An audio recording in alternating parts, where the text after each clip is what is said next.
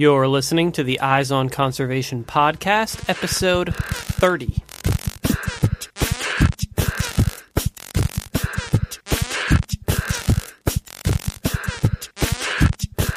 Welcome to the Eyes on Conservation podcast, where we bring you engaging conversations about wildlife conservation issues from all across the globe. I'm your host, Matt Podolsky. And that was the last time you'll hear our special Vaquita theme song, an original tune from Ben Mirren composed using actual vocalizations of the Vaquita porpoise. Today, on our final Vaquita themed episode of this month, we're talking with Lorenzo Rojas Bracho. Despite the warnings of some of his graduate advisors, Lorenzo has truly become Mr. Vaquita. He is the head of marine mammal conservation and research for the National Institute of Ecology and Climate Change in Mexico, and he has dedicated more than 20 years of his life to saving the vaquita. Lorenzo has a fascinating perspective on vaquita conservation, and it's particularly interesting to hear about how the social and political system in Mexico has shaped this issue. Lorenzo has had many struggles in his efforts to teach both policymakers and the general public in Mexico about this species. One of his greatest challenges was simply convincing people that the vaquita actually exists and hasn't yet gone extinct. Let's jump into this interview and hear from Lorenzo. I am here with Dr. Lorenzo Rojas Bracho, who is the head of coordination for marine mammal research and conservation at the National Institute of Ecology and Climate Change. How are you doing today, Lorenzo? Fine, Matt. Thank you very much. Well, thanks a lot for coming on the show. Um, my first question for you is I, I want to get just a little bit of background. Um, I'm wondering how you first became interested in marine mammal conservation. Oh, that has a long story. Well, let's hear it. uh, uh, well, as many of my generation, I was a little kid and I saw TV programs uh, about whales and dolphins. Uh, those were in Mexico. And besides the Cousteau programs, there were other nature based programs that I really enjoyed. And then I had the opportunity to visit SeaWorld in San Diego years ago. And I just fell in love with the animals. So I started first as a marine mammal trainer. And then I realized that I didn't, I was not happy seeing animals in captivity. So I decided to go to school, study biology, and tried all the time to work one way or the other with marine mammals. So we had a professor from Chile who had been or was an expert in large whales. So I did my bachelor thesis with fin whales from the Gulf of California. And then from one to the other took me finally to Vaquita when I was doing my PhD. Uh, several people had an influence in me getting to Vaquita. At that time, Bob Brownell was the head of protected resources at the Southwest Fishery Science Center. And then it's, uh, he was an expert, had been concerned about Vaquita, so he was a big uh, push in my in my life, and Andrew Dizon, who was the head of the genetics lab, also. And I went once to meet someone that I didn't realize is were going to be working together for many years. And it was Barb Taylor. She was doing her PhD or finished her PhD. At that time, I went to her office trying to f- find out how to use genetics to come with arguments for conservation of Vaquita. But also, we didn't know at that time how many vaquitas there were. So I was trying to approach these from genetic side because at that time we were thinking that surveys with uh, boats were not working properly. So anyway, that, it's that's more or less how I got into marine mammals and then vaquita. Fantastic, yeah, and um, yeah, Dr. Barbara Taylor was our guest on uh, last week's episode of the podcast, and um, yeah, she told the same story about her first uh, meeting with you um, and and how that sort of inspired her to uh, become involved in, in vaquita conservation. Um, so it's it's neat to hear your side of uh, of, of, that interaction as well. Um, so h- how long ago was this? How how long have you been involved in vaquita conservation? Vaquita conservation, I trying to that, that, that's always a tough question. I think I started um, originally I was starting. I was doing my PhD thesis on humpback whales. So it was when Bob Brownell came to the lab in La Jolla when I kind of shifted to Vaquita, and also a professor at, in, in Mexico also told me that it was ridiculous that nobody was working with Vaquita. So probably that was 90, early 90s, I think, and w- we had very little idea of abundance of Vaquita. Uh, threats were being discussed. And I, so I think, yeah, it must have been 91, 93, about those years. Okay. And so you mentioned that, that very little research on the vaquita had been done before that time. Um, I mean, why why do you think that is? Um, uh, you know, why why is it that up until this this point in the early '90s, uh, no one had really taken too close of a look at this species? Well, there were strong. Uh, I mean, we knew uh, a little bit about uh, the life history of Vaquita. I mean, there was Omar Vidal, who's now with WWF, who started doing the first efforts in Mexico, and Caterina D'Agrosa, who was who estimated the bycatch in the I think it was also early 90, 90s. But at the same time, it's not an easy animal to work with. You don't. It's not like dolphins that you see them leap out of the water or approach boats. They're kind of shy, so it, it was difficult to approach them. And people try different ways to estimate the abundance of vaquita and they use small boats and sailboats, even uh, air balloons, whatever you can imagine, and nothing seemed to work. And I think people were getting discouraged about being able to study vaquita, and they were more concentrated in efforts at, and sometimes about behavior, which is very hard to work with. But what we needed was estimates of abundance and population trends, and that's what I I was more looking at that. And it's expensive to do a population survey. I mean, it's, it's in the order of a couple of th- or three million US dollars.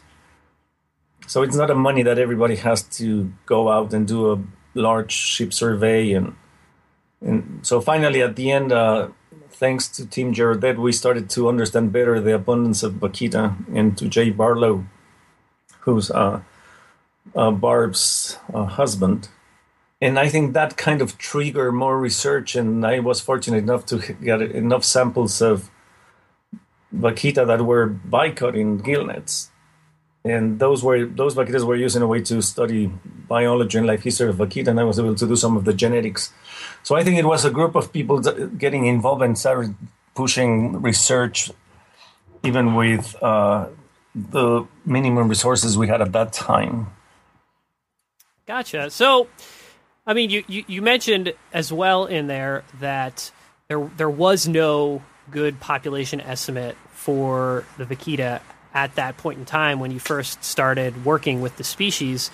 Um, but I guess I'm just wondering, like, what your sense uh, at that time of what was going on with uh, the vaquita porpoise was. I mean, were you were you worried that this species, that these species numbers, you know, that the population numbers were very low, um, were you concerned that they could be declining at a rapid rate? Um, I, I, guess I'm just looking for sort of a like a, a general picture of um, the, the, the concern that you had for this population. Yeah, I, I, at that time we did. Uh, even though we didn't have uh, exact estimate of abundance, I had done. I was an observer in many boats or or many surveys or oceanographic cruises, and, and covered the whole Gulf of California. At, uh, in started working those boats probably late 1980s, and I mean you could see a bunch of marine mammals, large whales, and uh, uh, dolphins, sea lions, but we saw very little vaquita. So it was clear to me at that time that something was wrong there. So many surveys, so many people going to the Gulf to do marine mammal surveys, and we had very little uh, sightings of vaquita. So it was clear that it was uh, a, a, a, scarce uh, animal. And at that time, I think uh, Jay Barlow and Silvers did some aerial surveys, and the density of animals was very low. I think it went from two to seven animals per every thousand kilometer, which, if you compare that with a harbor porpoise in California waters, that was like 47 animals per 1,000 kilometers. So we didn't have the abundance estimate, but it was clear that something was going wrong. Uh, years later, uh, while I was at, at the lab uh, in La Jolla, um, uh, uh, Jay Barlow and others published the first abundance estimate. It was kind of an opportunistic estimate. They were doing a large cetacean survey or marine mammal survey in the Gulf of California. They got to the upper Gulf. They had uh, nice weather and they were able to do some uh, uh, some transects or to look at look for vaquitas, and they estimated at that time the population, I think, 224 or 25 animals. So it became very clear now at that point, having all those set of data, and that the uh, genetic diversity was very low, that something was really wrong, and I was proud, and I'm still proud, of course, that Mexico has done a lot of work to prevent the extinction of marine mammals. So, uh, elephant seals were at the brink of extinction, and the Mexican government was the first government to protect them. We had also Guadalupe fur seals were down in numbers. There many circumstances played also an important role to recover these uh, fur seals, but it, it, in a way, Mexico protected those. We had the first whale sanctuaries for in the world for the breeding lagoons of gray whales. So in my mind, it was impossible to think that we would let uh, the only endemic species of marine mammal in Mexico go extinct. And I had been taught at that time, when I was a student, that the problem with the vaquita was the lack of flow of the Colorado River. Basically, that meant that because the water of the Colorado River was diverted to urban and agricultural uses in mainly in the US, then that meant that there were no nutrients coming into the upper Gulf, so the productivity of the Gulf was very low. And that was how I was educated. But then when I started working on genetics, I had about 35 or 40 vaquitas that were bycaught in gill nets and that I used for my PhD thesis. So uh, it was like, Jesus, I don't see how the Colorado River is going to play a role here because vaquitas had full stomachs, they look healthy, they were not emaciated. So everything, and then I talked to oceanographers uh, in the U.S. and Mexico, and everybody agreed that uh, there were many mechanisms in the upper Gulf to bring nutrients to it, even if there was no river. So I, I, concluded, well, there's something wrong with this. And at that time, also, uh, I had a call from who was the director of the Fisheries Institute in Mexico, and they were responsible for marine mammals in the 1990s. And he called me to his office and he wanted to talk about vaquita. So I gave him my views, and I was writing a paper about risk factors uh, on Vaquita, and Barb Taylor and I were wrote, wrote, it together and published that one, and we had concluded that the only risk factor that was going to drive Vaquita to extinction was bycatch in gill nets. And Dr. Antonio Diaz de Leon, who was the director of the institute, said, "Okay, so what what should we do?" And I said, "I think the best is if we have an international recovery team with world-known experts from the U.S., Canada, Europe, and Mexico. And we go through what we know of, of Vaquita and see what we agree and propose the recovery plan. And so he gave me green light. It was not an easy. People, many people opposed. I mean, for most Mexicans, or, well, that's not true. For many government officers in the federal government in Mexico, particularly the fisheries sector and other groups, they wanted to blame it to the Colorado River because there was a way to blame it to the U.S. So if Vaquita goes extinct, it's a U.S. problem. It's not, it's not our problem. and so we created this international group with US scientists, and as I mentioned, from Europe and Canada. We looked at risk factors and what we knew about vaquita biology, and we agreed, and everybody agreed that the main risk factor and the only risk factor that might drive vaquita to extinction is bycatch in in gill nets. And so we started working then on a recovery program and how to we could ban gill nets. But anyway, the whole uh, answering your question, it was I was feeling so bad about Mexico losing this unique species that I got involved in more than I, I thought I was going to get involved. I remember uh, Oli Ryder, who was one of my PhD committee members, told me, Lorenzo, don't don't become uh, Mr. Vaquita. That's not good for you. well, you know, I'm, I'm, I'm happy that you did not take that advice to heart, um, because uh, you've over the years have done you know some really important research on vaquita and played this central role in um, these conservation and recovery efforts. Um, you know, I, I, wanted to sort of bring up this, uh, I, I, guess, this interesting point that um, that Barbara Taylor mentioned in our interview with her.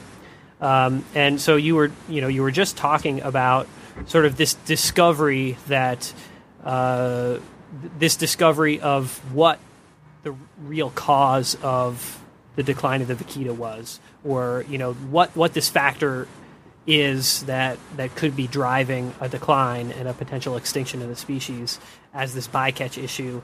Um, and it, it's fascinating to hear uh, sort of the debate um, over that, and you know that that sort of desire to to blame the issue on um, the issues relating to the Colorado River, um, which I mean makes sense, right? I mean, w- without sort of that uh, that research that you had done on bycatch, um, you know that that that would seem like a very believable hypothesis. Um, but anyways, this this point that Barbara Taylor brought up um, is related to um, sort of this discovery of how rapidly the vaquita population was declining. Um, and she explained that it wasn't until this acoustic, this remote acoustic monitoring program was set up um, that a true understanding of how rapidly the vaquita was declining uh, came, you know, was sort of realized.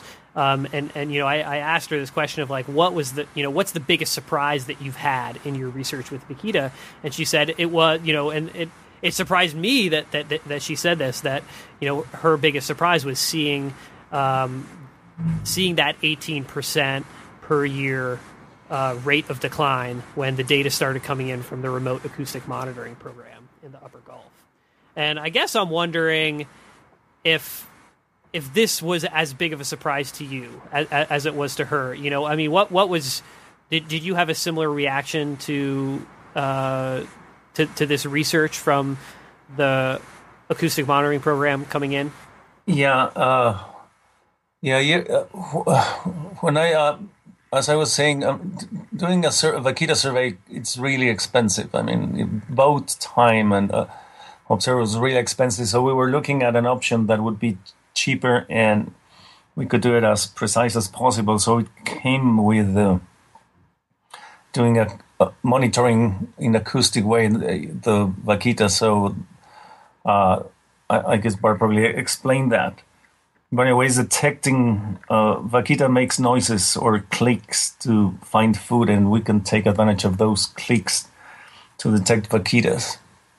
So I have to say that most of the vaquita research, or all of the vaquita research, has been a teamwork in which Barb has played a central role, but so uh, other colleagues uh, like Jay Barlow, Tim Gerrodette at the Southwest Fishery and Science Center, and uh, we made a cruise to try different equip, uh, uh, acoustic equipment and see which was the, the one that worked best to detect vaquitas. And we had uh, Nick Tregenza from the UK and Tom Akamatsu from Japan. So we tried all everything, and finally we found these what we call C-pods, which seems to work great and we started doing the research and we could see uh, actually what triggered probably the most important conservation factors in, in the early days was as Armando, who is a fantastic acoustician and very smart biologist that works in my program, his PhD thesis was uh, using acoustics to detect population trends. And he called me once and said, Lorenzo, look at these. Uh, population is going down badly. And uh, and I said, well, let's call the minister right now. And I, I think at that time, I can't remember the figure, but about, about 8% per year, the population was declining. And it was already a shock. It was a big shock. And uh, uh, we called the minister at that time of environment and explained me what we have. And that's how the Vaquita, the first Vaquita refuge started. It was a smaller area than what we have now. And that was my first shock to see that, that the population was declining that bad. But then um, many of the boats, there was a recovery program to reduce uh, fishing effort and get many nets out of the water. And as we were doing the acoustics, the population seemed to decline less faster, but still was declining. And so that was my perception. Like we went from 8% to about 5 or 4% decline. It was okay, we're not doing perfect, but it's better than what we were. And when we finally had uh, the first data set of the, of a larger acoustic uh, monitoring program that we put uh, 40 to 60 acoustic detectors in the main area of Vaquita concentration, we sat down in La Jolla in, in, in a lab there and we formed what we call the expert panel, which is our top scientists worldwide that were able to help with the statistical analysis, mainly spatial st- statistics, because we had lose some equipment to illegal fisheries. So we got some gaps in our data set. So these uh, friends came and we all worked three days doing the modeling. And when the number came out of minus 18.5% per year, I oh god, I, I, I probably have never felt so bad in my life. I, I was thinking there's something must be wrong here. We have to redo things, or, and now uh, people look at it. Uh, the experts and Armando went through the exercise again, and it was 18.5 percent. So it was 37 percent per year in the last two years, which was 2014 uh, when we had that. Uh, that, that, that info. So it was it was a killer. I remember closing my eyes and putting my hands in my head and said, "Jesus, well, this is not good. We, we were not supposed to be at this where we are." And I was thinking myself, "What happened? What happened? That have we done things wrong, or something must have happened?" And certainly, one of the explanations was the illegal fishery for totoaba that exploded in those years because the prices for the swim bladder that we call it here buche raised to over 8,500 US dollars per kilo. So everybody went fishing for totoaba, and the problem with the, with uh, the nets used for totoaba is they're about the size uh, the mesh uh, size is about the size of a vaquita head, so they are they get entangled very easily. And some of the worst uh, kills of Vaquita during years was uh, gill nets for Totoaba. So uh, it, it, was really depressing actually. Yeah, I, I, I, I, can't even imagine what, what that must have been like. I mean, and it, it, it sounds to me like you were in a position at that point where – you thought you had been seeing some of the fruits of your labor, right? You thought that you know the the data you had up until that point was um, was showing that that rate of decline was was decreasing. That you know these steps that had been taken already, setting up the Vaquita Reserve, were really having an impact. And then to get those results back and see that Uh, yeah, I, I I can't even imagine. Um, yes, so, it was damn uh, horrible, and it was even worse to realize that when I started working or got interested in vaquita, uh, Totoaba was the killer of vaquitas. And then back to the basics. Years later, there were again with uh, Totoaba illegal fishery going, swim bladders going to China. I mean, when I was starting my thesis, uh, Omar Vidal sent me a, a list of vaquitas bycaught, and he registered, I think, 77 vaquitas that were bycaught in Totoaba gillnets in 19, between 1983 and 93 and that at least 130 or 128 vaquitas were killed from 85 to 92 and from those about 65 or 67 percent were killed in the totoaba fisheries that was when i was starting working with totoaba and then here we are years later exactly in the same situation there's the totoaba it's illegal it's the china market again yeah uh, uh, it, it's hard to explain. And as you say very clearly, my mind and our mind, I think most of us, was that we hadn't stopped the decline of vaquita, but we had reduced the speed of decline of the population size. It's, it's really interesting to hear you talk about how this Totoaba fishery has been an issue for so long, um, and that you know even when you were just starting your work with vaquita that that was that was probably one of the biggest threats to vaquita populations at that time as well. Um, I mean, do you think that has always been the case, and it's just that we didn't realize how great of an impact it's been having until recently, or do you think that there was sort of a lull in the demand for Totoaba, and that it has sort of that demand has sort of skyrocketed recently because um, because of what's happening in China and the fact that those swim bladders um, are, are are getting so much money in in that market. Oh, I think the I mean gillnets the the the real Totoaba fishery was long before I was even born. I think.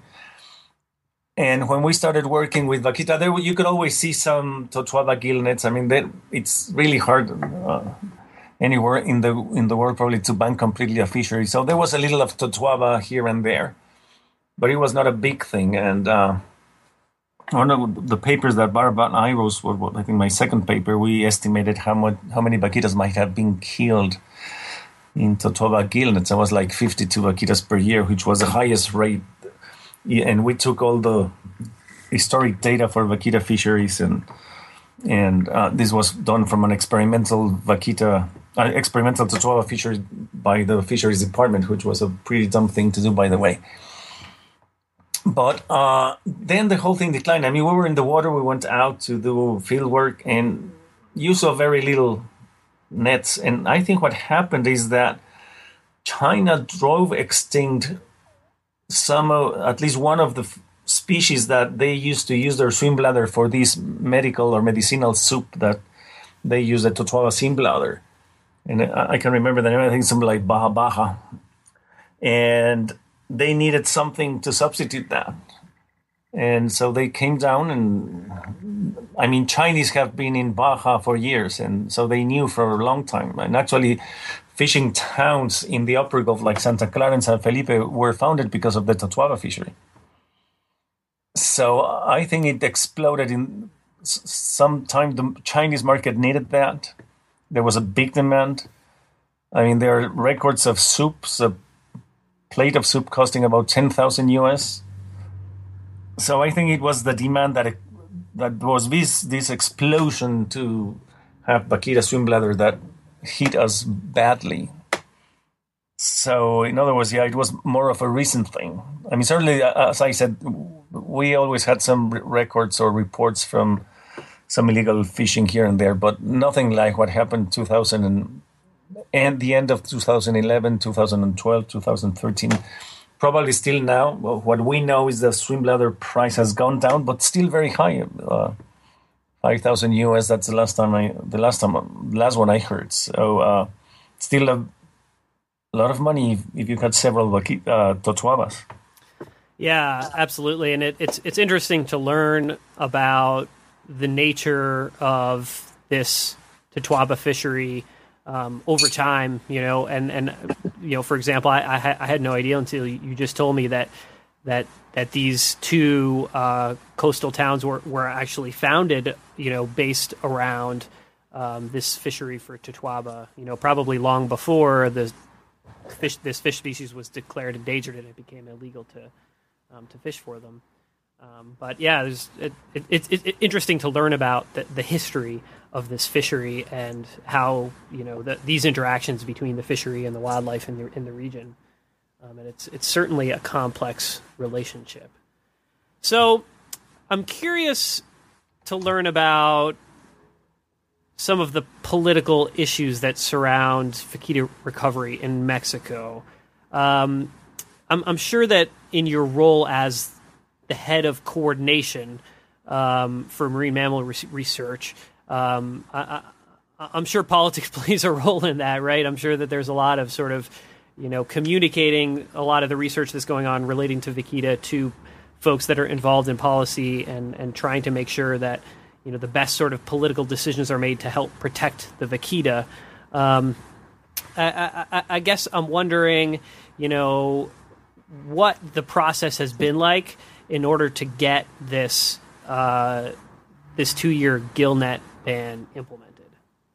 I think there were several things. Uh, when I started working with Vaquita, my surprise was not only that there was a denial to bycatch by many government officers, and I mean, again, federal and state level uh, governments uh, from Baja California, Sonora, and, and, the government of Mexico, and of course by the fishery sector, and even researchers denied the exist the bycatch problem. But my surprise came when I started to realize that they were denying the very existence of Vaquita. So when I started, for many, the Vaquita never existed, or if it existed, it had go extinct. So when we started working with that, and thanks also to the very good work that Omar Vidal and Lloyd Findley's group started doing in Sonora, we had some data, but we had first to convince people that Vaquita existed and so bad that we had to do a special cruise just to film vaquitas and take photographs of vaquitas. Which, by the way, when we presented that in a meeting with fishermen, one fisherman told me that's uh, that's Photoshop, and I said, "Well, if it's it's Photoshop, I should have, I I I need to have a vaquita from somewhere." And he said, "Oh, it's probably it's plastic." so anyway, that's how we started, and it's been a long time, but then, I mean, it was clear that it existed. Uh, I mean, for many people, of course, it existed, but it was just this official position for many persons from the fishing sector that thought that it was easier to deny the existence of vaquita, and then you got rid of the problem. So we went from there to the existence of vaquita, then to the acceptance that there, there were low numbers, because uh, Vaquita research took so long to develop, uh, and uh, I mean, by now probably Vaquita from the most critical endangered marine mammal now in the world, but we know more of Vaquita than we know for many other cetacean species that are more, much more abundant. So I think we know more of Vaquita than probably any other critical endangered marine mammal species by now. But to give you an idea, when Vaquita was discovered, then we didn't know how even Vaquita looked like. It was not till I think um, mid 80, 85, 87, when it was described and we really knew how it looked like. People had not seen them. They are so shy and they spend so few seconds in the surface that people doesn't notice them. So, I mean, it, there was some kind of justification to say that they doesn't exist. And those that were bycaught, they will just throw them away or bury them or whatever. So those uh, uh, animals, we had them in in uh, in labs and people didn't see them. Uh, here is a story for you, and I will not mention the names, but some time ago, the person who was named by the president of Mexico some 10 years ago or more. He, uh, he was the head of agriculture and fisheries. And of course, he was denying the existence of Vaquita. So at that time, we recovered one of the most beautiful vaquita we ever recovered. I mean, it was completely fresh. Like it looked alive. I mean, the colors and beautiful animal, a female, and it was huge. It was a bit longer than 1.5 meters, and we sent it to Mexico City, so they would present this vaquita to that Minister of Agriculture and Environment. And what at that time one of the officers in the government did which certainly was not welcomed by the minister, they were in a breakfast in a restaurant. So they brought the vaquita in this, I don't know how you call that, it is uh, charts or no, where you carry the desserts. Oh, sure, a platter, yeah. Kind of a platter, but yeah. they have wheels and then you push them and. Right, right. So they put the vaquita there and covered it with a, with with a piece of cloth and they offered him desserts, and then they took the cloth out. It was a vaquita. Oh my god! And he got extremely angry. I mean, he just really got pissed off. But that made the point that vaquita existed, and that uh, they were we were in, in, the need of urgent action. So then, I mean, at that time, the international recovery team called CIRVA was was uh, doing very good work, was recognized widely for their good works and recommendations. And it, we started slowly, very slowly. Um, as I said, first agreeing that the main threat for the vaquita was bycatch. Then we started proposing to ban gill nets. That took years. So the, because we couldn't ban gill nets, then we were uh, given this vaquita refuge at least to protect it for it, it, was just an interim measure. Let's have this area to protect vaquita, the main area of vaquita concentration, so we have time to develop alternative fishing gear and socioeconomic alternatives for fishermen, because it certainly is not fair to save vaquita and send fishermen to extinction. So we had to work with the vaquita and, and with the fishermen. And that it was very hard to get economists to agree to work with us. It was, uh, I mean, I went so many meetings to try to convince uh, economists to work with us, and they said yes at the beginning, but once they knew it was an isolated towns with very bad freeways, no uh, fresh water, and I mean they, they lost their interest. But at the end, we got some very good economists, Enrique Sanjurjo from World Wildlife Found and others. And so we started doing some of the modeling to uh, find some alternatives for fishermen and and then came a very important program, the which is called the PACE, which is the recovery program for vaquita. PACE it's a recovery program for many species in Mexico, but the first one implemented was the vaquita. And and so that started working. It really brought uh, new energy to vaquita conservation. They didn't ban gill nets, but at least they, they banned them in an area. The main strategy from the program was to buy out uh, fishing gear and fishing license and compensate fishermen with that. And once they you gave them money, you or some of the funds, then you will help them to build up a business. And some fishermen went to and opened uh, cyber cafes or uh, small hotels. It was a bad moment because the U.S. economic crisis hit hard in the U.S. and of course less tourists came down and it was complicated for many fishermen to make a living under those circumstances, not fishing. But anyway, so, some have been successful. And then the other strategy was to compensate fishermen not to fish within the Vaquita refuge. It was that's the hardest, uh, and I think the the worst part all the time and the weakest part for Vaquita conservation has been uh, enforcement. And so, I mean, we lost a lot of equipment of our acoustic equipment to illegal gill nets and then from there it jumped to i think the most important aspect of all was when this new government that it's now in power created the presidential commission of the presidency of mexico for the recovery of vaquita i think that really changed because then we had a forum where we could present all our, all our work in the past we just sent it by memos and and art. We, we publish articles and send them to ministers, etc. But this time that we all sat in one place, and it is when we found out that the population was declining, and we called for an urgent emergency measure to ban gillnets throughout vaquita distribution. It was the exclusion zone for vaquita, and and now here we are uh, with a gillnet ban. But I mean, the whole process was difficult. I was threatened several times by fishermen, by fisheries authorities. One wanted me in jail because uh, anti-Mexican activities, which I don't know why what that meant really. I thought I was doing something for my country.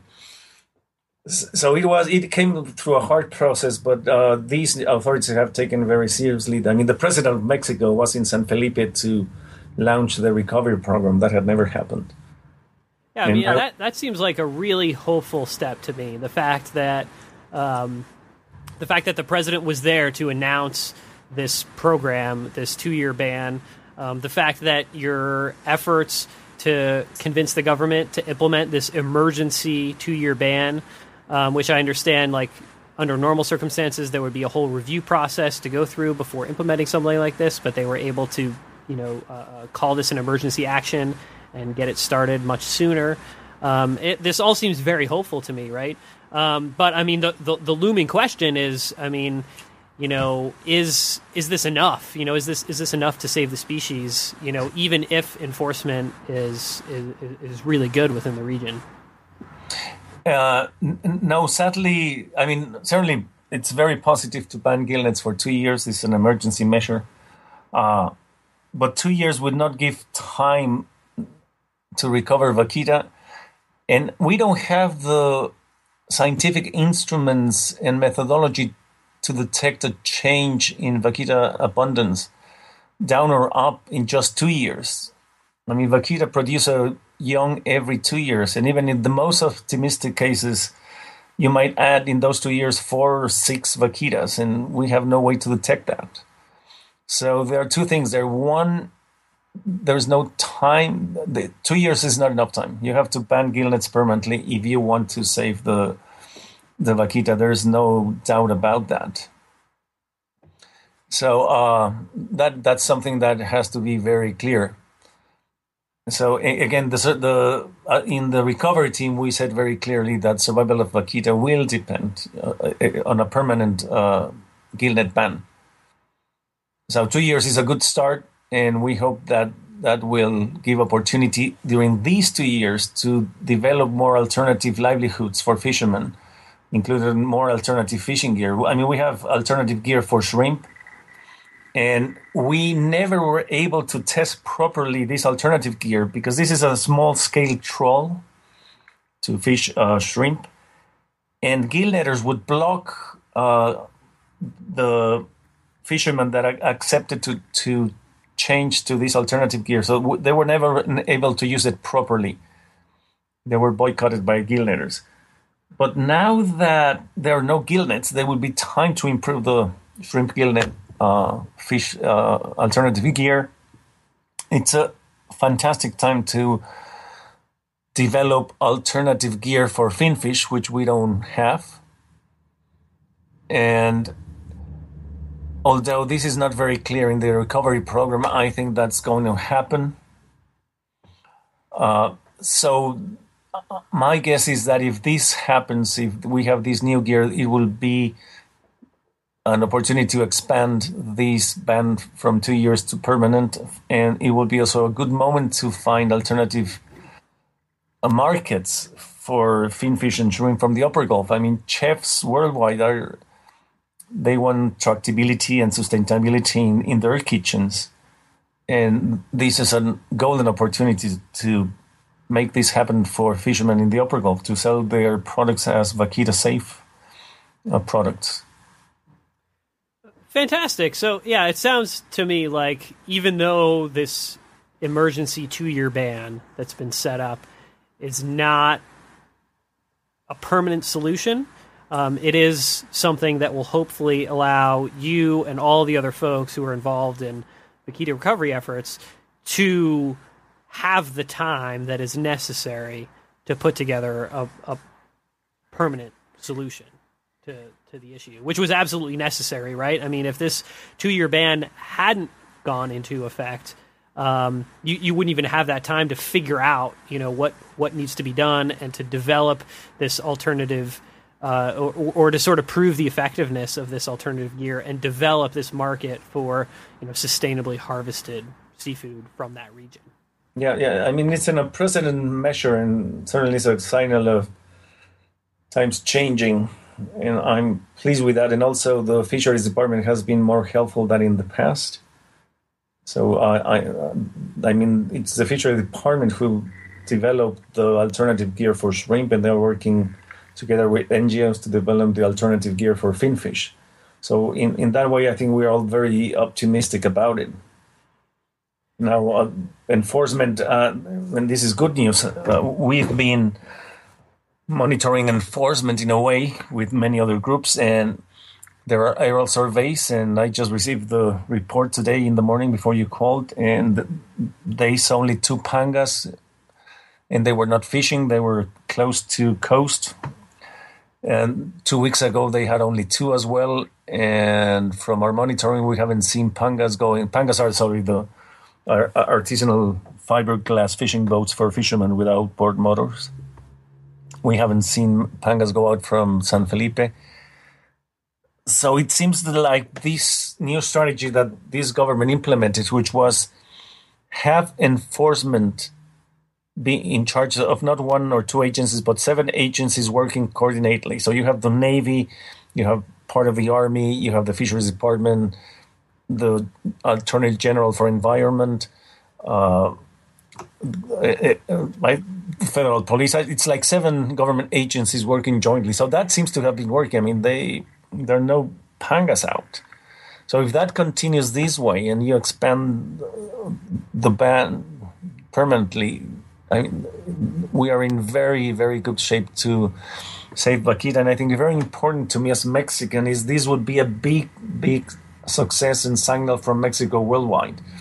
Bycatch is the worst or, and the most dangerous threat to all marine mammals worldwide. So having uh, the, a success story will, I think, uh, encourage many other governments and many other groups to do what we are doing now. Yeah, absolutely. And you, it, you know, if, if you're able to establish a framework for the recovery of the vaquita that is effective, then that's that's going to be hugely beneficial information for other groups, yeah, all around the world who are dealing with uh, similar issues related to, to gillnet fishing. So yeah, it's it's fantastic to hear, and it's it's it's really amazing to hear about how effective um, the enforcement has been um, since this ban went into effect just a few months ago. Yeah, um, because you know, for for myself, you know, learning about this issue, uh, uh, you know, fairly recently, um, that was my and, and, and learning about this two year ban that was about to go into effect. You know that that was my number one concern was you know are, are they really going to be able to enforce this right? Because a huge I mean all all of the Totoaba fishing that we have been talking about. Um, you know, leading up to this uh, two-year ban period, I mean, that was all illegal fishing, right? Because the Totoaba is considered endangered. So, you know, uh, looking at this from an outsider, you know, you, you would think, well, what effect is a two-year ban really going to have if most of the fishing that's impacting the is already illegal fishing? You just say, yeah, it's it's illegal. It has been illegal, and now it's even more illegal. you know, I mean, so this a, a, a lot of folks have been talking about this two-year ban and how important it is, but I mean, it's really the step up and the commitment to enforcement from all these agencies within the Mexican government that you were talking about. That's that's probably the most important step that's been taken. Yeah, absolutely. I mean, it's very, as you said, it's even more illegal if you can say that to to fish vaquita. I mean, to to fish totoaba, and uh, uh, enforcement news are pretty positive uh, so far. Uh, uh, the only gill that it's allowed right now is for Gulf Corvina, and they do it by uh, rodeo or encircle the the fish. And uh, from what we know, that doesn't kill vaquitas, but it's important to enforce that these gill nets are not used in other fishery when there's not, when there's no corvina season. So that that should be uh, important to consider. So again, the permanent gill uh, the permanent gill net ban it's important to promote and it's important to have developed the alternative gear and have all these economics considerations. But an important thing that I want to mention is that in this two-year emergency gillnet, and as I said, it's welcome, I think, worldwide. We strongly emphasize that during this period of two years, it's completely insufficient to determine if there are any effects of the current two-year ban to gillnets in vaquita abundance. And I mention this because we are already already hearing from some fishermen and some officers that they will have this two-year ban will demonstrate that it's not fishing that kills vaquita because after the two-year ban we will see that the population is very small. So again, there's n- no time for the vaquita to recover, and we don't have the scientific tools to detect three or four vaquitas in in a couple of years. I mean, it's impossible. Right. Absolutely. It's definitely important that yeah to remember that even though this is a really important step that's been taken towards the recovery of the vaquita, that it is not and it, it is not a solution to yeah. to the issue.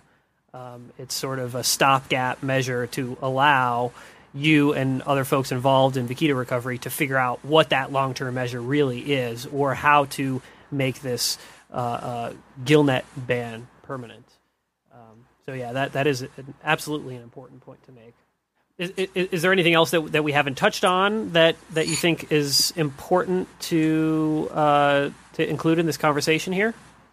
Yeah, I think one of the issues that uh, it, it, it's going to happen very soon is that the government has decided to fund a new vaquita survey. So we will estimate how population size of vaquita 2015 this year. We will we'll start in September, mid September, and probably finish finish by early December. It's about 64 days at sea, and I think it's this is a interesting moment because uh, the results of this survey will have an impact, I think, in future conservation actions or in, in the I mean future in the very short near future.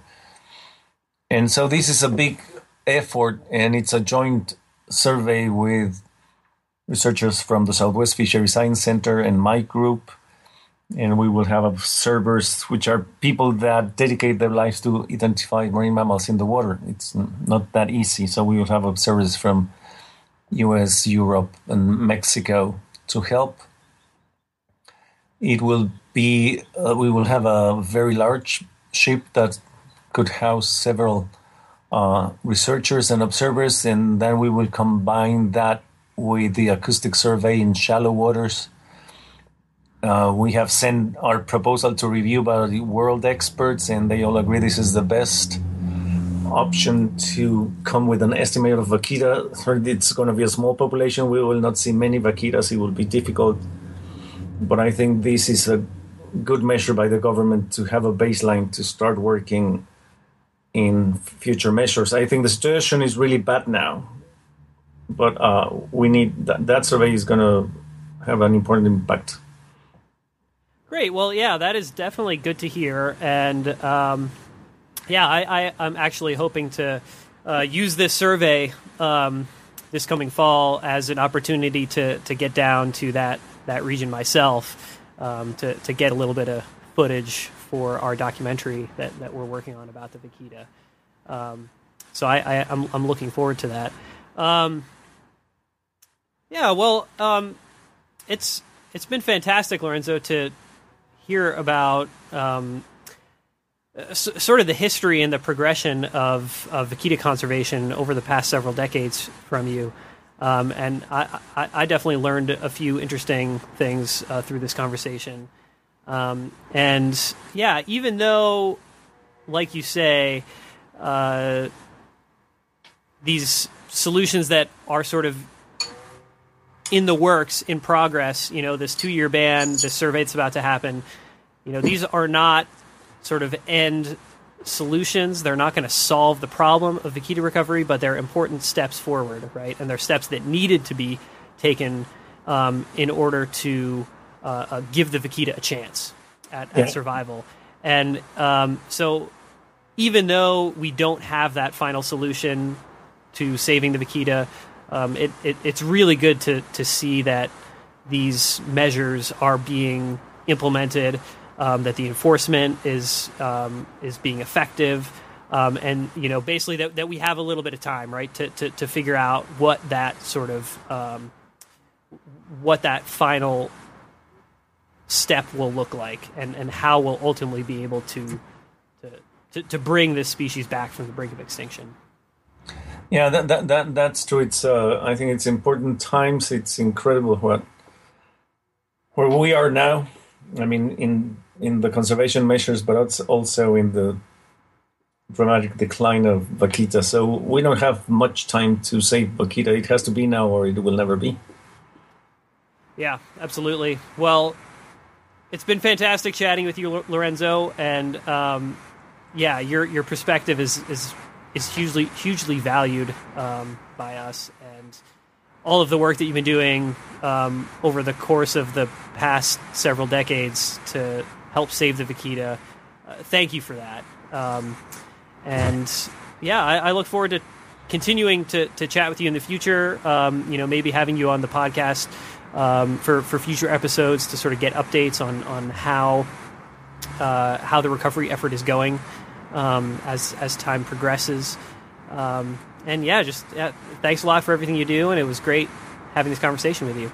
Well, thank you for your interest. It's, I think it's like Sean and you, people who have a keyboard to disseminate what we are doing, and people realize that there's a unique species at the brink of extinction, that it's very close to the US, not that far away, and that this could be a turning point for vaquita conservation and to probably or hopefully would also have an impact in other areas and other species that are being boycotted by fishing gear.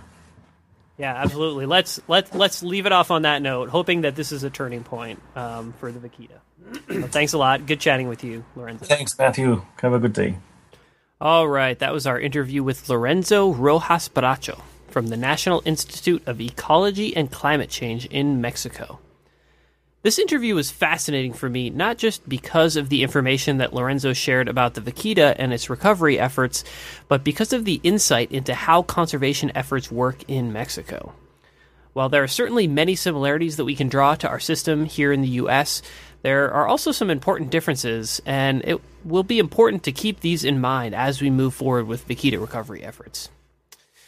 This will be our final Vaquita themed episode for a while. We'll continue to interview various Vaquita experts on the show over the course of our three year production schedule for our new film, Souls of the Vermilion Sea, but this first Vaquita themed month is close to its end. Which means, of course, that our Kickstarter campaign in support of our new documentary about the Vaquita is also coming to a close. The campaign ends on June 30th just six days from the release of this episode. So if you haven't gotten that pledge in, now is your final opportunity. There are still lots of amazing reward items available, so be sure to check it out, share it around, and make a pledge. You can find the link to our Kickstarter campaign on the show notes page for this episode at wildlensinc.org slash EOC30. That's wildlensinc.org slash EOC30. This episode was produced by myself, your host, Matt Podolsky. Our Vaquita theme song is by Ben Mirren.